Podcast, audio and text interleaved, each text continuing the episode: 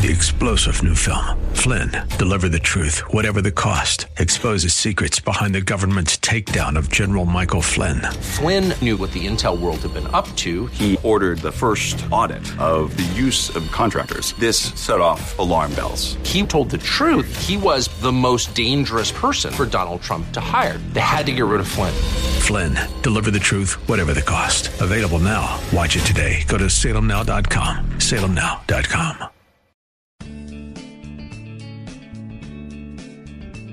Grace and peace to you, and welcome to Reaching for Real Life with Sean Azzaro, the senior pastor of River City Community Church in San Antonio, Texas. A church that exists to help people just like you find the real life you were created for and find it to the full. And that's what Jesus promised in John 10 10. And today we'll hear the final message in a series looking at the final week of Jesus' life before the cross and resurrection, and it's called Seven Days. And spoiler alert, here's what this whole thing is about it's about love.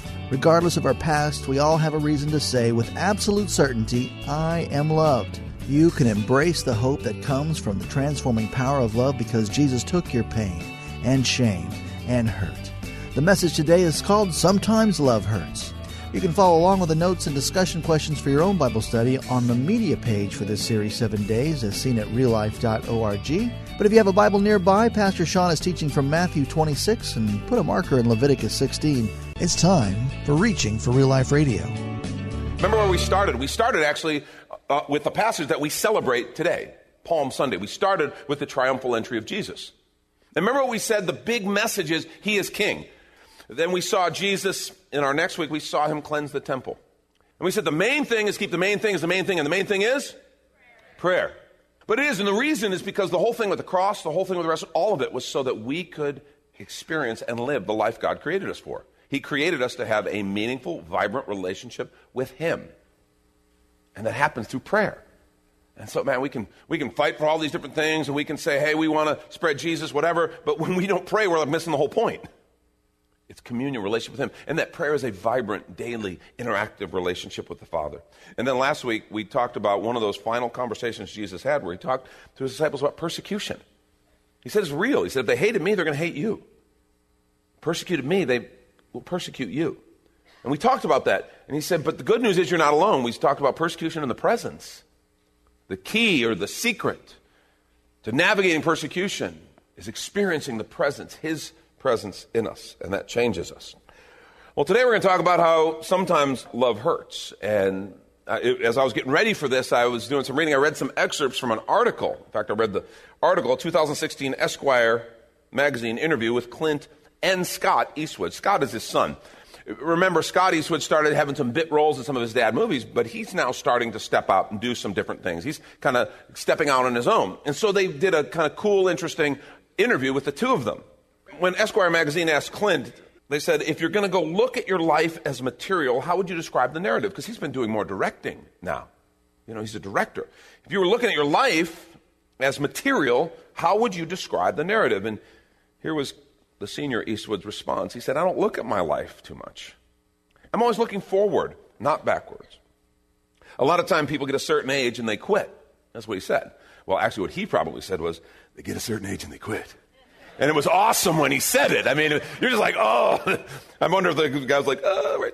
And he squinted at me. I thought he was going to kill me. But you know, he, his whole point is, man, it doesn't matter. He's an old man, but he's still working. He's still creating. He's still moving forward. That was his whole point.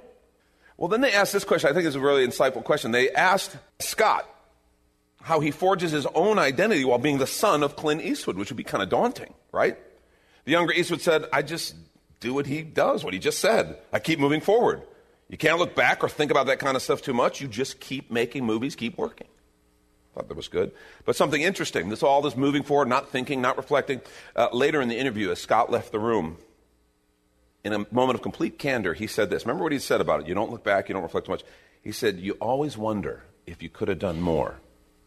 You could have spent more time with my son. You could have spent a little more attention. He said, I had that regret when my dad died. This is Clint Eastwood speaking. He said, because it was sudden. I don't know, it wasn't like he had an ailment or something. I used to live close enough to him that I could have dropped in a lot more. I never did. I was busy, always busy, doing all the films. That just that little sense of, man, I missed the big moments. I missed some of the important stuff. You ever felt like that? Maybe that you missed big moments because you didn't recognize them big, as big moments. Maybe when you're in the middle of it, something else seems more important, something else seems bigger.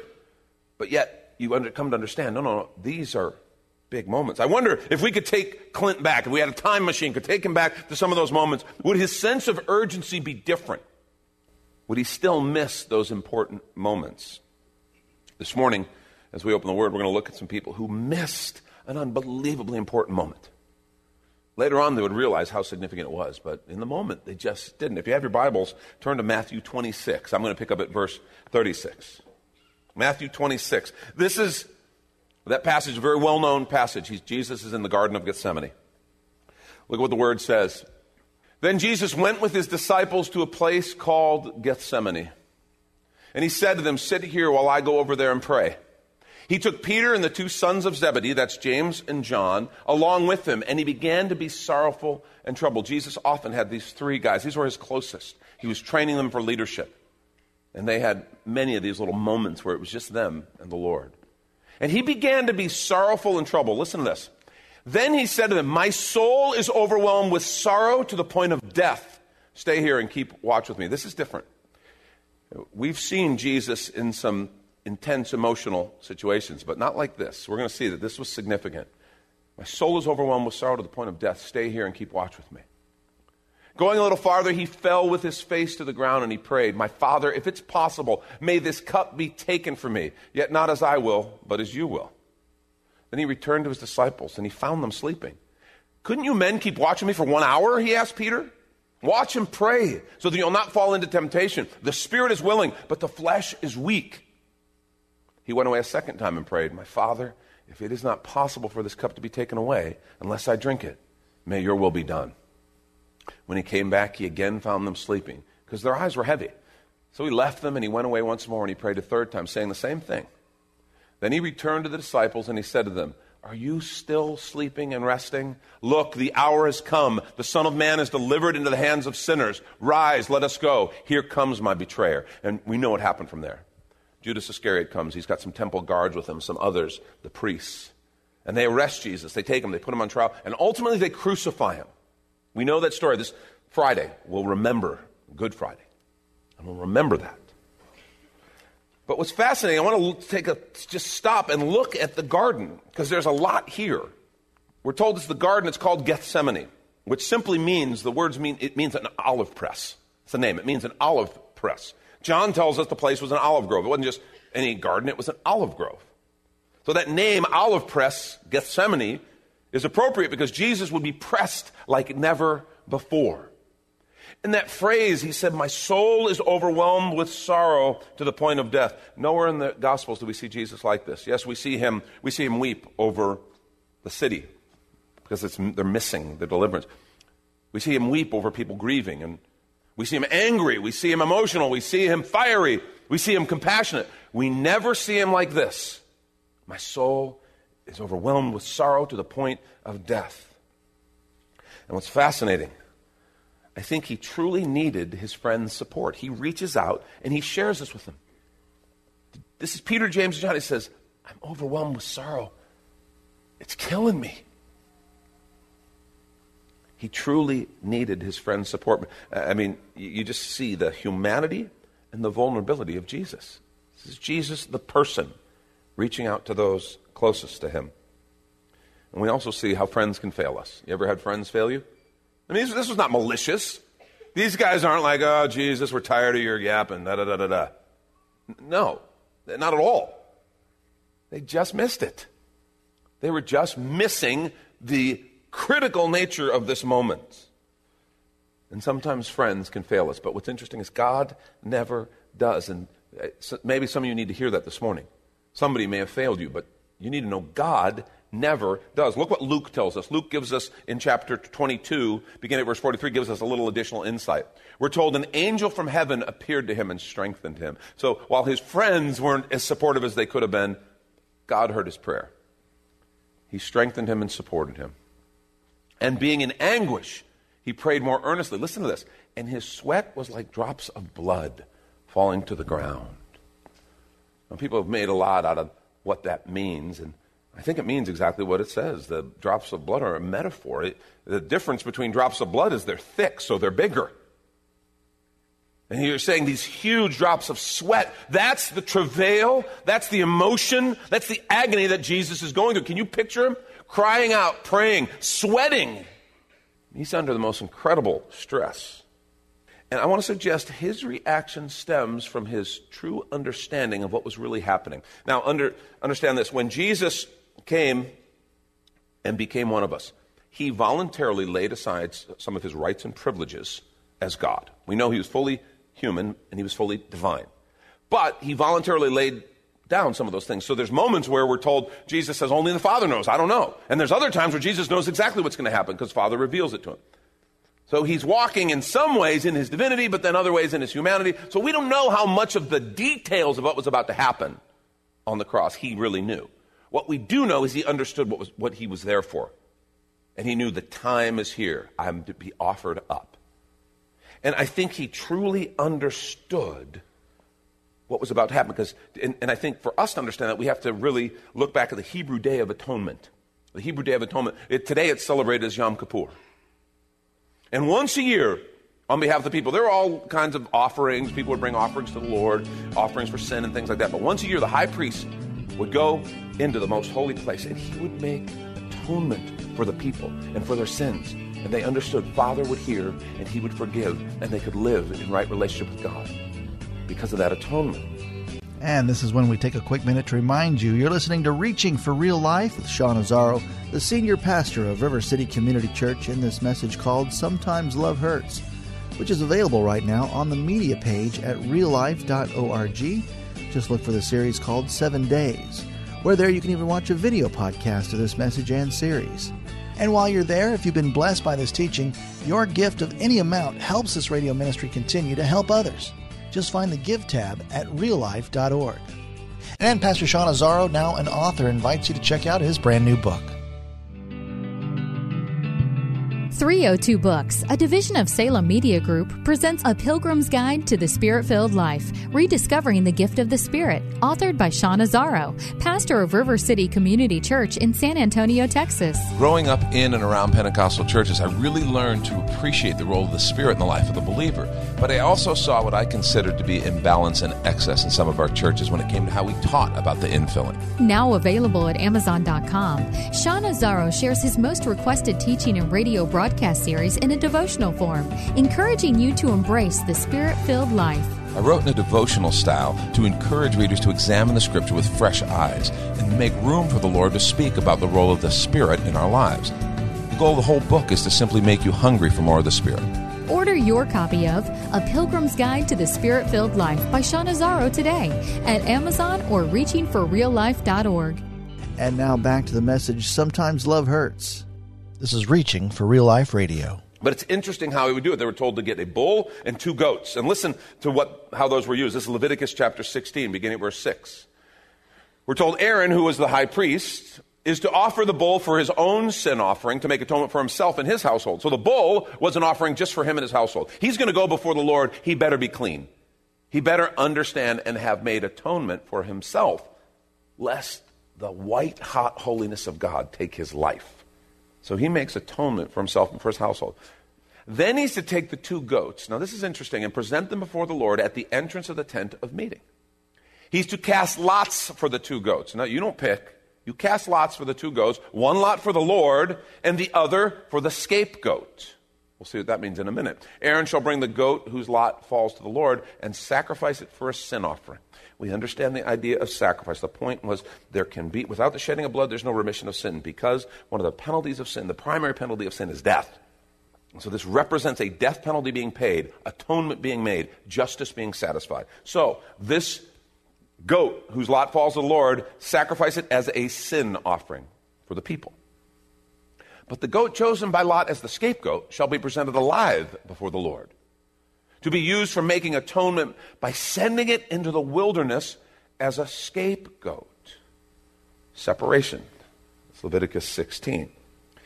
You see, because of this, every single Jew had an annual reminder, the Day of Atonement, of the weight and the ramification of sin. And what's interesting is when you think about sin, you think we talk about the two primary effects of sin death and separation. Well, there's two goats, each representing one of the ramifications of sin, one of the results of sin. First is death. Sin always kills everything it touches. It incurs a right and just death penalty, according to the scriptures. But separation is also a constant consequence of sin separation from God, separation from other relationships. What's fascinating is in, it's this idea of the scapegoat. You had the one goat that would be a representation of death and pay the penalty, but the other represented the separation, and the sin being removed. And Jesus was about to face both of those penalties. He was about to take the place of both of those goats once and for all on the cross, and he knew that. He was going to face death and separation. Which is worse? You decide. Is it two sides of the same coin? Maybe. But regardless, he's in the garden and he understands that a new day of atonement is about to happen. And this time, there's no other high priest, there's no other goats, there's no other sacrifices. It's him. He was going to face both death and separation on the cross. He makes that phrase and says the prayer Father, if it's possible, let this cup pass from my lips. It's interesting. You have to remember where they just came from. They just had celebrated the Passover meal together. They just passed the cup. He had raised up the cup and said, This cup is the new covenant in my blood. That was the third of four cups Jesus lifted at the Passover meal, the new covenant in his blood. It's called the cup of redemption. It represented God's people. Remember, they're remembering the Passover, God's deliverance from Egypt. That cup was represented both wrath and redemption because the Egyptians got the wrath. They refused to let God's people go. They got the wrath in the Passover.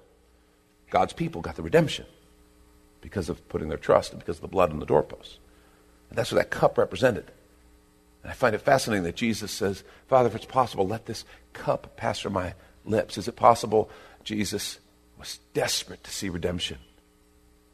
But he wasn't looking forward to dealing with the wrath and bearing the wrath. I mean, is there ever a better illustration of the tug of war of his humanity and his divinity? Father, if it's possible, let this cup pass from my lips. I want the redemption, God. That's why I'm here. But I don't want the wrath. And what's the tiebreaker between the hu- humanity and the divinity? Nevertheless, not my will, but yours be done. Obedience is always the tiebreaker, right? Because it's not about how we feel. Jesus says, it's not about how I feel, Father. Your will be done. I stop and think about the garden. I think about him there. I think about the cross. What drove Jesus to do what he did? What was it that brought him to that place? You guys remember the song, The Rose? Okay? The Rose, first recorded by Bette Midler for the soundtrack of the film The Rose. However, what's interesting is Bette Midler didn't write the song, and it wasn't written for that movie. Composer Amanda Brown recalls this. He said, I wrote it in 1977 or 78, and I would sing it occasionally in clubs. According to McBroom, she's the one who wrote it, Amanda McBroom. According to McBroom, she wrote The Rose in response to her manager's suggestion that she write some, quote, Bob Seger type tunes to expedite a record deal. Let me just say, if you're a songwriter here, that's always a good suggestion. Write some Bob Seger type tunes, okay? Just go do that. So she obliged by writing the rose in 45 minutes. 45 minutes. Said McBroom, the rose is just one verse, musically, repeated three times. It's like, it's just this little ditty. When I finished it, I realized it doesn't have a bridge, doesn't have a hook, but I couldn't think of anything to add. Like, oh well, I guess it's no good. And it's the rose.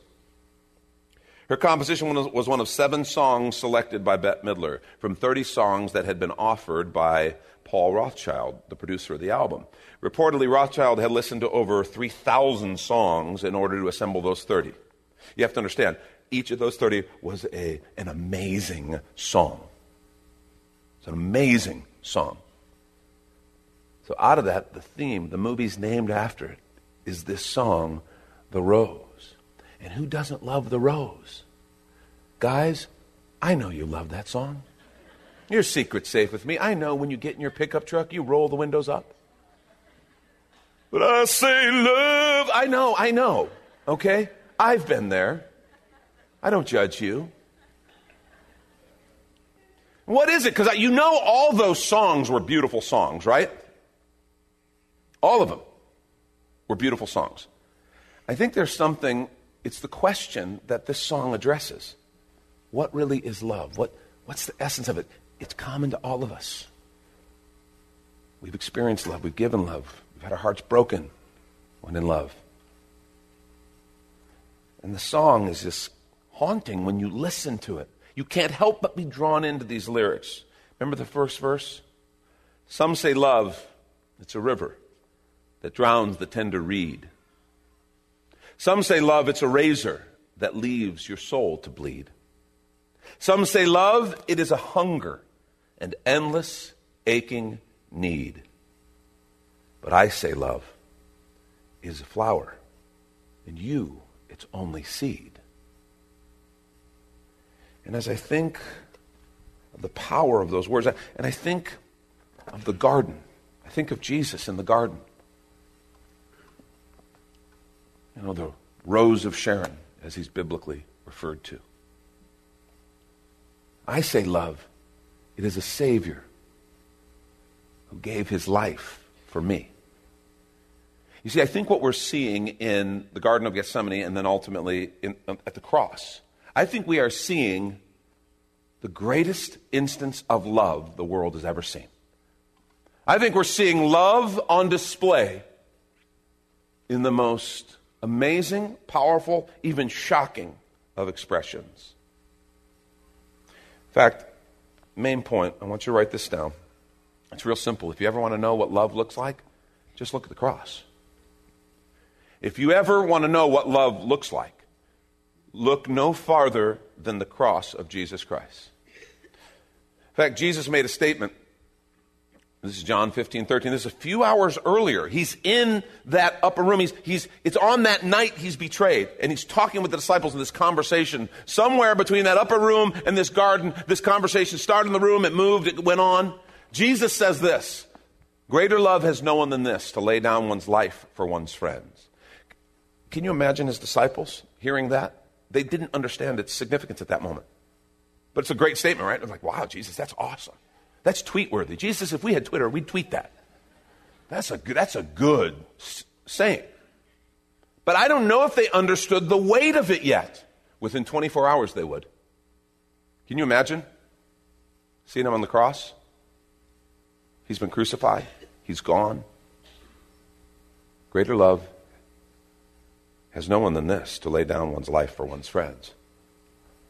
Oh, that's what he meant. That's what it looks like. If you ever want to know what love looks like, just look at the cross. The most incredible expression of love. That's what we're celebrating. That's what we're remembering this week. We call it Holy Week because on display for everyone to see is a divine love that surpasses anything any of us could ever imagine. A couple ways that that impacts you and I. First thing, Jesus loved me enough to take my place. Jesus loved me enough to take my place. You, you, need to understand that was rightfully my cross. That was rightfully my judgment and it was yours too. It was ours. I mean, we need, to, we need to make this very personal. Jesus took my place. He took your place. He took our place. You see, sin is one of those things that Scripture says all of us have sinned and fall short of the glory of God. No exceptions. Sin, the definition, people kind of go back and forth on the actually English word sin, supposedly an old archery term, and it meant missing the mark. Meant missing the mark of sin. And there's a couple different ways that we kind of miss the mark. Romans 1:18 really gives you kind of the two sides or two different manifestations of sin that are primary in the human condition. Look what it says, "The wrath of God is being revealed from heaven against all the godlessness and wickedness of people who suppress the truth by their wickedness. Note those two phrases, godlessness and wickedness. That really is the two faces of sin, the two expressions of sin. Godlessness simply says, there is no God, and even if there is, I don't have to respond to him. I can deny his existence, I can pretend he's not there, and the idea is, you know, in us, there's something in us that wants to be in charge.